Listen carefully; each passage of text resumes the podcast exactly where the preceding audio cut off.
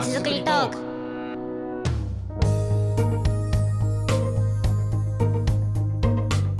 この番組は j s a r p がお届けするポッドキャストです。毎回多彩なゲストとともに今話題のまちづくり事例や新しい制度活動のハウツーなどを紹介していきます。はい皆さんこんばんは。あみんなのまちづくりトーク本日もよろしくお願いします。j a r p 理事の原拓也です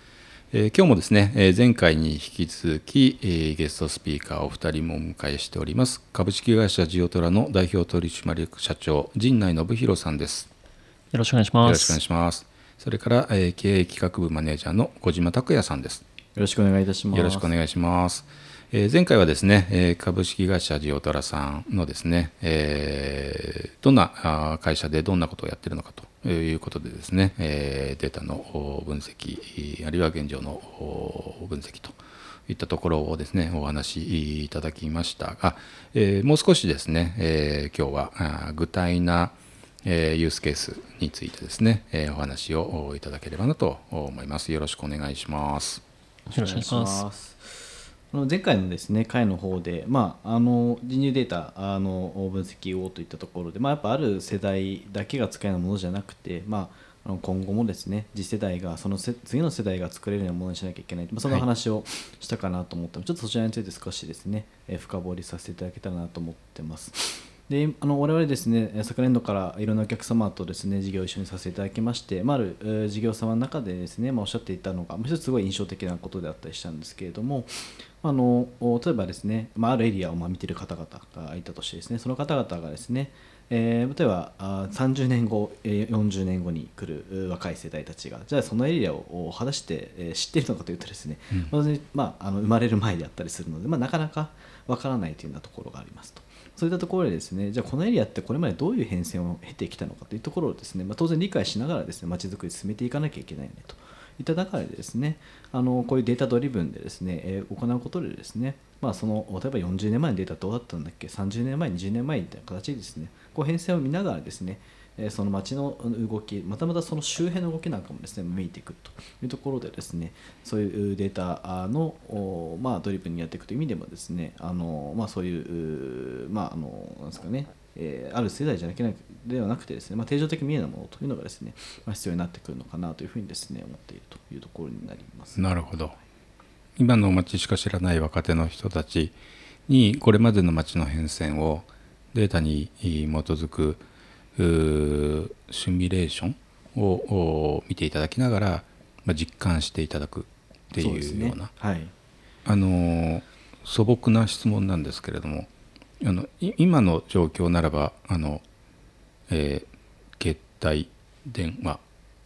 のスマホの位置情報なんかに基づきあれですけど、過去過去の状況っていうのはどうやってシミュレーションするんですか？えっとまあ、過去の状況という意味だとですね、まああのまあ、こ今後という今意味の方が強いかなと思ってまして、まあ、やはりこう今のものを10年後にまあ残していくっていう意味でですね、あまあ、必要かなってところです、まあ、今からあの昭和の時代のでもちょっとなかなか難しかったそうですよね。かなと思うんですけれども、はい。まあ、今後令和その次の世代にっていう意味で、まあ、今からやっぱやっていく必要があるよねっていうですね。あまあ、そうなるほど。いうことあなるほどですね。はい。ありがとうございます。えっ、ともう一つぐらい何かちょっと具体な事例お聞かせいただけますか？はい、そうですね。ちょっとまたまちづくりとはあの違う領域のちょっと事例になりますけども、あのまあ、いわゆる、ま、インフラメンテナンスといいますか、まあ、道路であったり橋のようなですね、そういったま重要な社会インフラをどういうふうにこれ今後ま管理してくるかというところでもまあ弊社のデータを使っていただいたりもしてるんですけども、あのまずどういったこう背景かといいますと、あのまあ、人口減少がまああの続くという中で、かつインフラもまあ老朽化をしているというところで、で当然、今あるインフラをですねこう全部直そうとすると、もう明らかにまあ財源が足りないと。でかつあの人が減っていくので、今までのここまでリッチなインフラ、ある意味こういいらないというようなところで、街をこう、まあ、ちっちゃくしていくようなですね、あのまあ、コンパクトシティも含めて、あの街をダウンサイズしていくようなことが求められるという中で、であれば、まあ、例えばある県だと、橋が4000橋あったりするような県もあのあるわけですけども、うん。じゃあ、どこを残して、えーある意味どこを、まああのまあ、残さないって言い方ちょっと良くないんですけどどう、まああのまあ、最適化していくかっていうところでですねそのアセスメントであったり選択っていうのが極めて難しい課題として、まあ主にこう地方のですねあの自治体さんであったり、まあ、関連する事業者さんが今抱えられているものだったりしております。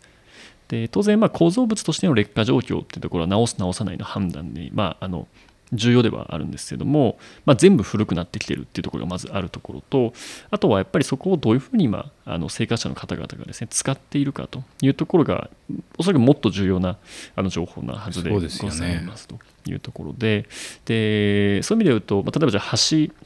の中で重要な橋を選びましょうというふうになったときに当然まあ弊社の例えばデータを使っていただいてどの橋のあの交通量が多いかというところを見ていくというのはまず一つのあのシンプルなやり方なんですけども一方でもう一つと難しいのはですね例えば単に交通量が多い橋を並べていったときにですねじゃあ一番交通量が多い橋が一番重要なのかというと必ずしもそう言えないケースがございまして、例えばあるま橋の橋がすごく分かりやすいんですけどもある橋があった時にですね交通量まあまあ多いですと。ただその横にも同じくらい交通量多い橋がありますと。要は簡単に迂回できますという橋と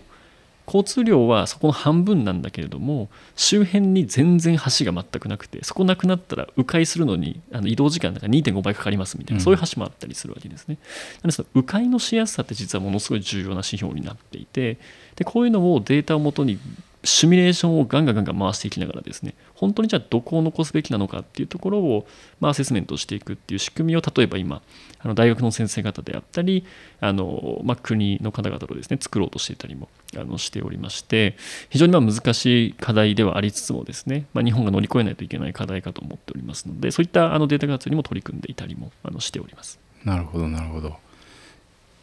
あの道路をはじめとした都市基盤のあの整備に関して科学的なその検証に基づいてあの議論し計画をしていくっていう意味では、はい。交通関係は交通関係はやっぱりあのその辺があの過去、まあ、今ねあの御社のようなあのソリューションを持っているところがあのご参加されてさらに、えーその確からしさが高まっているんだろうと思いますけど交通関係はやっぱりあのその点は昔からあのえー非常にその科学性が高いというかそうですねそういう印象がございますけどもあのじ事前の打ち合わせになかったけど小島さんあのあれですよねあの公公共交通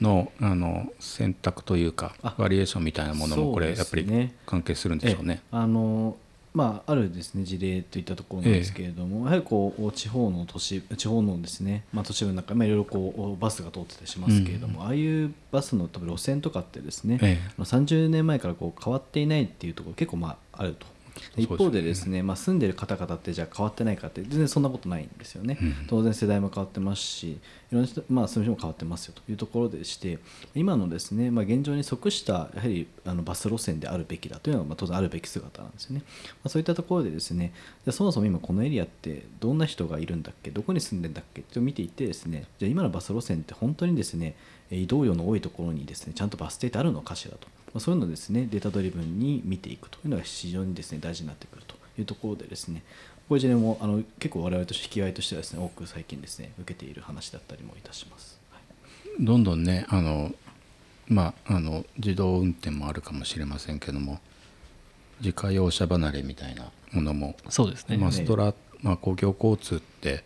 それ自体もあのもっともっと変わっていくんでしょうけれども、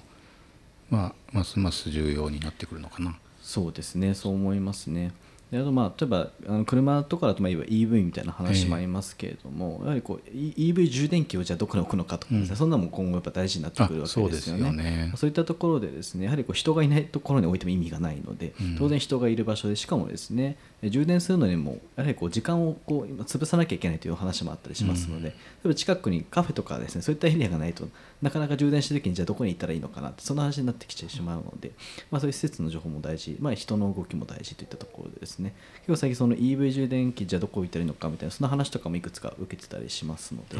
結構いろんな活用事例がですねあるなちょっと我々も事業しながら思っているところでございますね。今お話をお伺いしただけでもおそらくそういったあの公共交通をよりあの効果的に、えーあるいはニーズに応じながら、はい。あの提供していくっていううサービスとあの一方であの自家用車が仮に減っていくとするならば、まあ、まさにウォーカブルみたいな話もえ一体にあるわけですよね。でそういう中で今例えばおっしゃったような充電というニーズとその機械を捉まえた、ええ。あのまあえーカフェみたいなものの、はいはいは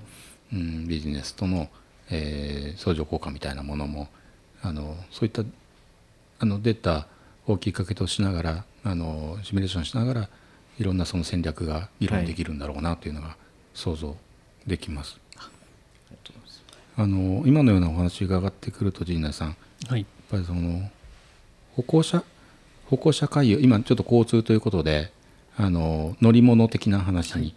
うんなりましたけども、あるいはあの割と高規格道路のイメージが僕の頭の中にこう出ますけども、もう少しヒューマンスケールなウォーカブルじゃないですけども歩行者回遊の分析っていうのはやっぱりこれすごく興味あるんですよはい街づくりとしては、歩行者空間というか。はい。この辺の話ってやっぱりありますか？そうですね、はい。あのー公表されている事例としては、あの昨年度、我々東京都様とですね一緒にプロジェクトやらせていただいて、あの西新宿の都庁があるところですね、あそこも、まあ、歩きやすいかというと、歩きやすくはないという、まあ、街で、うん。そこも東京都さんの非常に課題感を持たれてまして、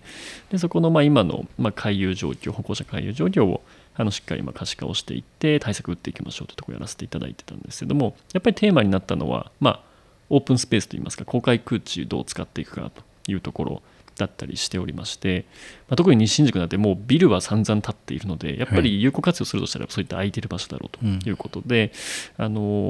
そういった空地の活用っていうところをあのどういうふうにこう今後考えていくかっていうところは、まあ、我々もちょっと一緒に考えさせていただいたというところのあのプロジェクトをさせていただいたりしています。なるほどですね。あの西新宿あのはどうか分かりませんけれどもなんかこう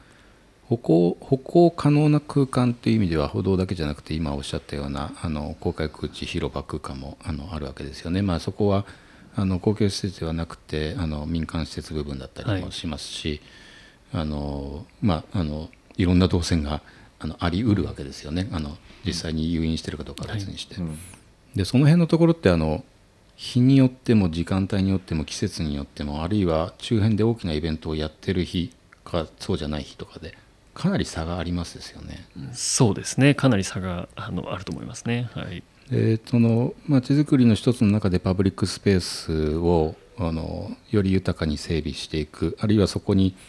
場合によってはその自由性と寛容性をこの組み合わせていけるかどうかっていうようなところですとかそのあたりはあのかなりあのドストライクなテーマの一つだと思うんですけどもあのなんて言うんでしょう一様な管理ではなくてその状況によってその管理運営も変化させるとかっていうのって、あの本当はあり得るわけでしょうね。そうですね、はい、あり得ると思いますね。あのまあ、弊社の中の議論でもあの、まあ、データを使うか使わないか置いといたとしてもですね、まあ、周囲の需要っていうものがあのつぶさに捉えられたとかつもしリアルタイムに分かったとすると、まあ、結局本当の意味での、まあ、多様な用途を一つの場所で満たせるようなですねあのまあ、街づくりの在り方であったり空間の作り方ってのは実現できるよねみたいなところも、まあ、ちょっとブレスト的に会話してたりもしておりまして、はい。まあ周囲の需要を把握することでより多様な空間のなんですか提供の仕方みたいなところっていうのは出てくるんじゃないかなとはあの我々も思いますね。うん、あの決してあの値段をつけるという意味じゃなくあの価値の価値を正確に捉まえるという意味で言うんですけどもあのホテルの宿泊費がダイナミックプライシングになって久しいですけれども、はい、あのパブリックスペースもあの正確にその、えー価値というかですねあのあるイベントをやった時はどういう属性の方がここを通りうる、はいじゃあそこに対して先ほどの小島さんがおっしゃったようなカフェじゃないですけどもっていうようなあのパブリックスペースの生かし方についてもよりそのおデータに基づいたあの戦略を持ちながらやっていける可能性が見えてくるのかなという気がしました。そうですね。はい。それでちょっと一つあのお今思い出したんですけど、ええあの結構我々自身が会社のなりとして海海外のいろんな事例をちょっと調査する中でこのジオトラって会社ってあの生まれたりもしてるんですけど一つこう海外のちょっと街づくりの事例で見て今ちょっと思い出して面白かったところがもう、ええ。そのなんですかねあの歩歩道の、まあ、パブリックスペースの幅すら、もうデータに基づいて物理的に変えられちゃうみたいななんかそういう空間を作ってるようなですねあの、まあ、まだマスタープランの段階だったと思うんですけど、はい。あのありましてそれは周囲の状況とか人の滞留具合っていうのを、まあ、リアルタイムにデータでセンシングした上で物理的なそのパブリックスペースのあのサイズっていうものをあの可変にできるような設計を最初から埋め込んでおくみたいなねなるほどそんなものもそういえばあったなってちょっと今思い出したんですけどなるほど。結局そこまでやっちゃうと本当にもう可変な街っていうのがまあできるんだろうなとはちょっと今思いましたね。面白いですね、はい。まあ、ぜあの絶対降水量が高かったりあの多かったりするともうそんなの言ってられない危ないで危険だってことになりますけども、もしかしもしあのあのシェアストリートみたいなあのいうような形になってきた時には可変っていうのはあるのかもしれませんね。そうですね。今日は歩道3倍とか。そうですよね、うん。はい。面白いですね。あの去年立ち上がられた会社でしたっけ？そうですね。去年の5月に、はい、まだ1年ちょうど半1.5年1年半ですね。はい。あの私ども都市計画課協会もまだまだあの学んでいかなきゃいけないですし御社のような会社さんも他にもたくさんあの、はいい、らっしゃいはいますけれども、はいあの多様なその価値を街に生み出していけるかどうかっていう議論引き続きぜひさせてください。はい、ありがとうございます。ぜひよろしくお願いします。あのかなりあの面白かったんですけどちょっと質問役がの知識が足りなすぎてあのつ突っ込みきれないところがあったように自分でも思いますのでちょっとあのまたご登場いただく機会を作りたいと思いますのでその時は一つよろしくお願いします。ありがとうございます。よろしくお願いします。はい、えーでは、えー今日は、えー前回に引き続きですね株式会社ジオトラ、えー代表取締役社長陣内信弘さんとお総合お経営企画部マネージャーの小島拓也さんに、えーご出演いただきましたお二人ともありがとうございました。ありがとうございました。はい、皆さんもまたあー次回これからこれからもおみんなのまちづくりトーク楽しみにしてください。では失礼します。